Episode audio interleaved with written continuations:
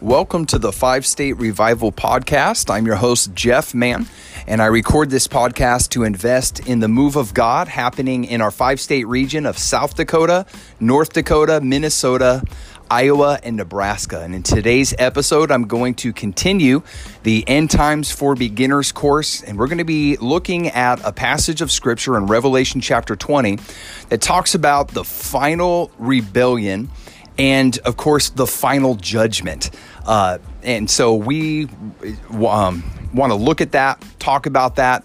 I love this subject because for many years in my personal walk with the Lord, just understanding the truth that there is going to be a final judgment where every single person, including myself, will give an account to God for for how we've lived our life and that having our name written in the lamb's book of life is the only way to not be in in the lake of fire forever. It has helped me so much to stay steady in my walk with Jesus and to make sense of some of the crazy things that happen in life. You know a lot of the evil that goes on in the world and even the temptation that happens in the world. It strengthens me to resist temptation because I know there's a final judgment coming and I want my life to be pure. I want to live a holy life. And um, so I'm looking forward to getting into this passage with you guys. Um, if you want to watch the video version of this podcast, you can go to my YouTube channel, which is also called Five State Revival, and check that out there. It's the End Times for Beginners uh, playlist, and you see this video right on there. So we're going to get straight into it right after this word from our sponsor.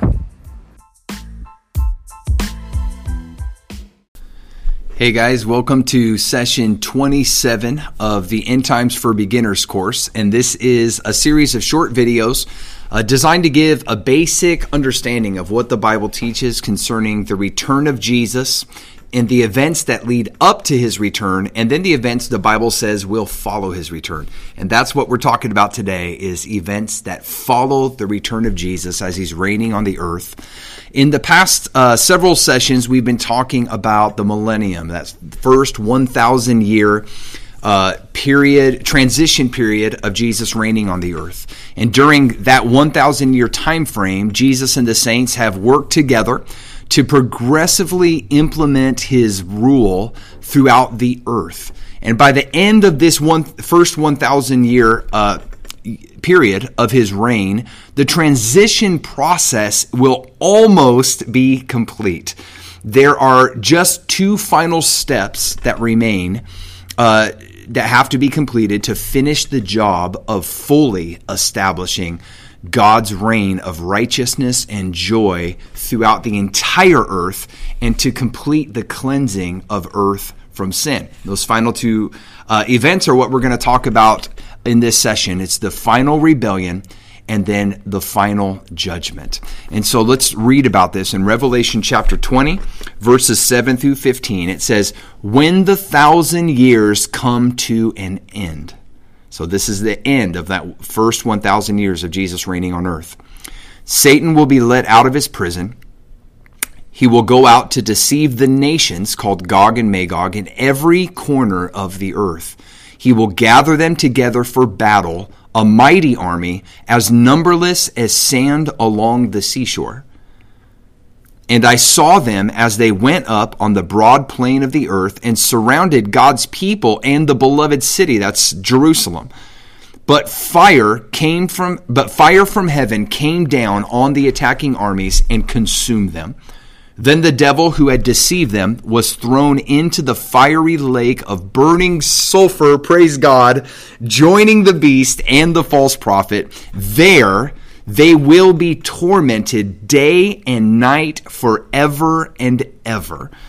Verse 11, and I saw, and this is what happens next. I so first, uh, what ends up happening? You get this final rebellion. And you got to remember, there's still during the millennial reign of Christ, not everybody's going to be born again. The saints will be living in resurrected bodies, um, but there'll be and there'll be others on the earth who actually get born again and come to faith in Christ during His uh, millennial reign. But there will be others who don't repent of their sin and believe in Christ. They still have the rebellion in their hearts, that sinful nature, but they will have had no real opportunity to act on it because nobody's getting away with sin during the millennial reign of Christ. I mean, ju- they're being brought to justice. So they may have sin in their heart and want to rebel against Jesus, but they just know, like, ah, I can't really act on it that much because there's no way to get away with it. So when, um, so when all is said and done, Jesus in his kingdom, he wants only people who will um, who will love him and be devoted to him because they want to, because they love him. He he wants voluntary lovers, not slaves who are forced to love him and obey his will. And so for people to love and choose Jesus, they must have a legitimate opportunity to choose not to serve Jesus. And uh, it's the same reasoning behind why did God put the tree of the knowledge of good and evil in the Garden of Eden in the first place in Genesis 1 and 2? It's be- again, it's because he wanted people to love him because they choose to love him. And in order to make the choice to love him, they have to have a legitimate choice to not love him and obey him. And uh, so he put that tree there so that they could choose, say no to sin. I love God. And, and, uh, and, and at the end, uh, there'll be people who are born again during the thousand year reign of Christ on the earth. There'll be people who are not born again during the thousand year reign of Christ on the earth. And at the very end, before uh, the New Jerusalem, you know, descends to the earth, and you know God's plan to uh, fully implement His reign on the earth uh, to be completed, He's got to he's got to deal with the last remnants of rebellion left in human hearts remaining on the earth. And so, for a very short time period, he allows the devil out of his cage, so to speak, one last time, just like he let the devil come into the garden to tempt Adam and Eve in Genesis the devil comes once again on the earth and he goes throughout the earth and he tempts the nations to rebel against Jesus. Those who have rebellion in their hearts against him will see their opportunity like to maybe do something about it. They will join Satan in his rebellion and they will march. The armies will march uh, against the, the holy city, the Jerusalem, the capital of the kingdom of God on earth. But it's not going to be this big drawn out battle. I mean, it ends so fast. They march on the city. As soon as they get there, all gathered together, fire comes from heaven and destroys them, it's over. It's, it's going to be a nothing. The only purpose of this is for God to reveal and expose the sin that lurks in the hearts of people still remaining on the earth. It is amazing to me to think about, like, how at the end of a thousand years of Jesus reigning, people are looking at Jesus. They see the effects of his reign in the earth, how glorious and prosperous and peaceful and amazing everything has become. That, that sinful nature of people, if they do not repent, you know, it's um, they're going to grow up. There'll be there'll be babies born during the let's say hypothetically, right? Like year 103 of the 1000 year reign of Christ, a baby is born. By the time the thousand years gets here, that baby's, you know, like 897 years old or whatever, the year 1000. And, um, they'll have grown up in the most optimum environment ever, but that sinful nature, if they do not repent and place their faith in Jesus as Lord and His atoning work that He did for them on the cross and His resurrection, they uh, they're still in their sinful nature, and when the opportunity comes, um, they'll take it and they'll rebel against him. But if they get born again through faith in Jesus, obviously they'll resist the temptation of when Satan is led on the earth for that last um, final temptation and the final rebellion. And so uh, I'm just going to read this and then, and then I'll finish reading the scripture. Uh, for this reason, God allows Satan to be released to tempt the nations into rebellion one last time so that those who have rebellion in their hearts will have the opportunity to act on it. Because when all is said and done after the final judgment, the only people remaining on the earth will be those who have said no to temptation and chosen to love Jesus and obey him and resist the devil. And that they're going to be born again, full of the Holy Spirit, a new nature. Then they'll get resurrected bodies. Those would be the only people left after this final rebellion exposes the remaining uh, the rebels on the earth. And they brings them to judgment. They're removed from the earth along with the, you know Satan as well. And the only thing that's left is God on earth with his people who have chosen to love him and obey him and they have demonstrated and proven their loyalty to him, loyalty to him by having the opportunity to rebel against him but saying no resisting the devil and submitting to God. And so, um, once the rebellious are gathered together in their uh, treason with Satan, Jesus swings his sickle of judgment one last time and he destroys them, removing them from the earth forever. After this, heaven descends to earth and the eternal age, come on, the eternal age of bliss dawns with no rebellious people anywhere on the earth. Everyone on the planet will love Jesus and will love each other as family passionately, and God's the whole earth will be restored to a Garden of Eden paradise. His will will be done. His kingdom will be implemented in every aspect of life on earth, everywhere. It's going to be a glorious place to live, and we'll get to do this forever without any interruptions after that. And thus, God's initial plan of dwelling on the earth in intimate relationship with his people, human beings, forever will be completed. Praise the Lord. So I want to go back to this passage of scripture and finish reading Revelation 27 through 15. So the, the, the devil who had deceived them was thrown alive. Uh, was thrown into the fiery lake of burning sulfur, joining the beast and the false prophet. There they will be tormented day and night forever.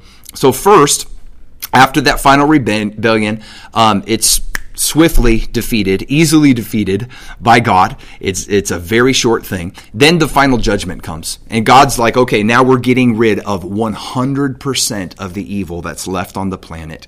And first he deals with the devil. And uh, he's thrown into the lake of fire. And the, the beast and the false prophet have already been there for a thousand years at this point. But now the devil joins them, and he will be there with them, being tormented forever, night and day. And then, after dealing with the devil, the head rebel, so to speak, he deals with all the others. There's a final judgment. Next verse, 11, says, I saw a great white throne and the one sitting on it. The earth and sky fled from his presence, but they found no place to hide. I saw the dead, both great and small, standing before God's throne. That means like like every single person at this point uh, is like those who um, you know died hundreds or thousands of years before, and they've been in hell. They've been in Hades, and um, but they've been awaiting their final judgment and their final sentencing, which would come at the final end of the rebellion. At this point, uh, which comes at the end of the 1,000 years millennial reign of Christ. Um, all the dead who have ever died, both great and small. It's like great in stature, small in stature, well known and famous, influential and powerful, and poor and homeless, and nobody knows about them. It doesn't matter. And everything in between, all the dead come before Jesus, God, as their judge. It says, I saw the dead, both great and small, standing before God's throne, and the books were opened, including the book of life. And the dead were judged according to what they had done as recorded in the books.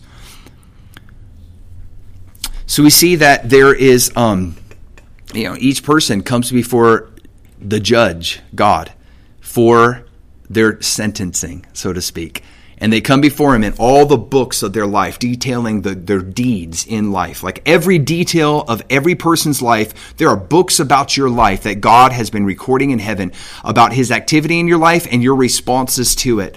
And we will all give an account to God for the deeds done in the body. At the end, we'll stand before the Lord and give an account to God. Like every single person who's ever lived will give an account. And the, the official record of, of your life in heaven, of the peop, of every person's life in heaven, heaven will be opened, the books, and gone through detail by detail, every crime, every sin, every, every movement of God towards you, and the rebellion movement of your heart away from Him to saying no to Him and wanting to do wrong. Like all of it will be recorded. The case will be summarily presented against um, against each person. And I, but not just our bad things, our good things that are recorded in the books, like our right responses to the grace of God, like our right motives. You know, the motives of our heart being revealed will be also be recorded in those books, and and people will be rewarded for that and blessed at this time. And if they chose to follow Jesus, there's another book called the Book of Life, and everyone who's followed Jesus, their name is written in that. And here's what it says.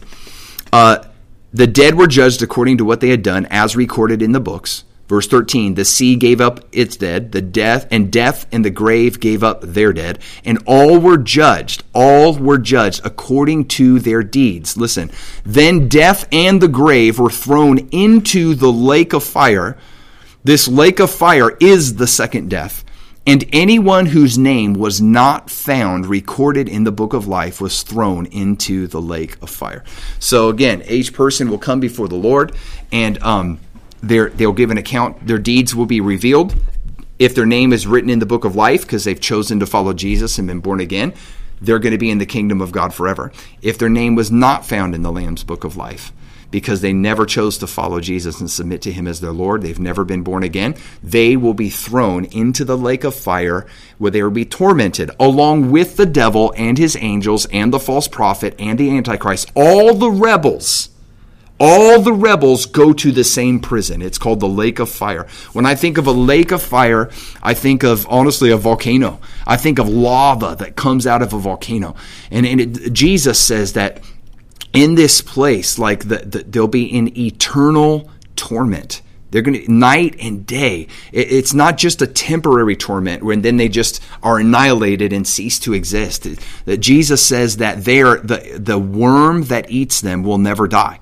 And, uh, and the fire that burns them will never go out. Why? Because a fire uh, it will only burn as long as it has fuel to burn. But something about the nature, like uh, they also, uh, even the dead who are in hell are going to be in physical bodies. They're going to have physical resurrected bodies, and but they're going to be in hell forever. So the, there's this property that the fire that's burning their bodies it never goes out because it because their body somehow is constantly regenerating so that it, it can't be killed but it's being constantly tormented by the fire. And the worms that eat them never die because they always have flesh to feed on. It's a gory picture, but that's what Jesus said when he talked about hell. So that's why he was like, listen, man, do whatever you have to do to avoid going to hell. Like, cut off the temptation, deal radically getting the sin out of your life. Turn to me with all your heart, and I will heal you and deliver you because you do not want to be in this place because that all the rebels go to the same prison. So I want to talk real quickly and just mention about what's going on here because it's like wow what, about people now? When they die don't they go to hell? And the answer is yes. They are in hell. But uh, the bible says that. They're in you know a place called hades. But at this final judgment what happens? It's like um, the person you know you know in, in, the city i live in in america somebody could commit a murder uh, in my city and they'll go to the local jail. And they'll be in that temporary jail for just for a temporary period of time while their trial was going on. And their trial will go on, and if they're convicted and the evidence is presented and they are found guilty, they will stay there until they are sentenced. And then they'll come before the judge, and the sentence, you know, life in prison or 50 years in prison, whatever it is, will be their final sentence will be given and pronounced over them. And then they're transferred from the temporary jail where they're at, the local county jail, unto, you know, the, the federal prison or wherever it is they're going, and that's where they'll serve the remainder of their sentence. It's that same type of dynamic that's happening here. It's like the people who have died apart from Christ, they're already in hell. But this final judgment, all of them are brought out and they are brought before the Lord. And, when, and then the evidence is presented, their life, the details of their life, their deeds as recorded in the books. And uh, if their name is not found in the Lamb's Book of Life, which if they came out of hell, uh, you know, obviously uh, their name won't be in the Lamb's Book of Life. You know what I mean? But those who are born again never go to hell. But um, then their final sentencing happens, eternity in the lake of fire, and they're transferred to the final prison with the devil and his angels and all the other rebels, where they'll be tormented day and night forever and ever. And this is the final judgment. So we see this happens at the end of that initial thousand year period of Jesus reigning on the earth after he returns. It's like, you know, remember, his goal is to fully establish his reign in all of the earth. And that has progressively happened over that first thousand years to the point where, okay, like we've got it all taken care of now. There's, but there's still people on the earth who have the rebellion against him in their hearts. They've not yet been born again. And Jesus says, okay, it's time for the last two things is I have to, uh, I have to um, reveal the rebels.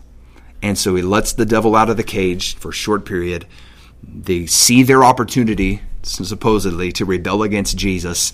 They take it. They unite together. They march as an army.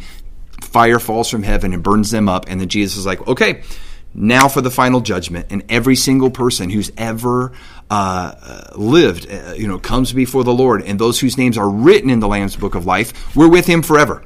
And we're going to be in His kingdom, living on the earth with Him forever. The angels, all this kind of stuff. But the devil and his angels as as well as um, all all the wicked throughout all of history from that point forward will be in the lake of fire. So now there's no rebels left anywhere on the planet, and God's reign is not just substantially implemented in the earth, but at this point it is now fully implemented. There is no sin and no rebellion and no curse anywhere on the planet. It's fully restored from the fall and from the effects uh, of the fall. So I hope that helps. We're going to get into a really exciting passage of scripture in the next session where we look at the city the Bible calls the New Jerusalem, where the saints will live with him forever. It's an awesome city, and we're going to talk about what it's going to be like on the new heavens and the new earth. We've already looked at it in the millennium. We're seeing it happen, but now it's going to be like all the good stuff that was happening in the millennium is just going to continue, but not just like substantially like it was in the millennium, but entirely God's will is done everywhere. It's going to be absolutely amazing. So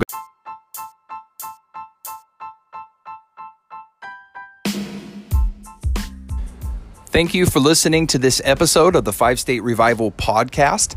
I would love to hear any feedback or questions you have regarding things I talked about in this episode. You can email me at 5staterevival at gmail.com. So that's the number five, staterevival at gmail.com. And I also want to encourage you to go to amazon.com and check out my book that I wrote called Relentless Passion positioning your heart for God encounters. You know, burned with uh, burned with passion for Jesus, I think is the subtitle. But I just wrote this book to just give practical instruction about how to make Jesus your first love and to love him with all your heart, soul, mind, and strength in every season of your life. And uh, I think you'll be blessed by reading it. So, yeah, please go and check that out. And I look forward to connecting with you again on our next episode.